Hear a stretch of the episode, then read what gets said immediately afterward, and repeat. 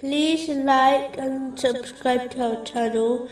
Leave your questions and feedback in the comments section. Enjoy the video.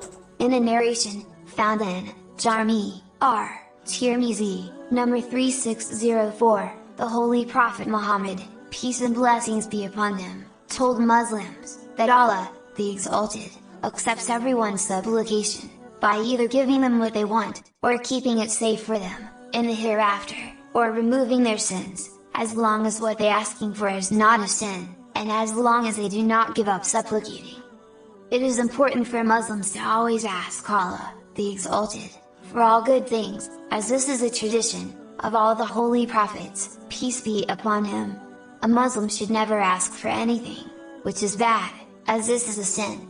They should never give up if they do not see a response, as the Holy Prophet, peace and blessings be upon him, has guaranteed a response. Allah, the Exalted, will give each person, what is best for them, so a Muslim should trust in the choice of Allah, the Exalted,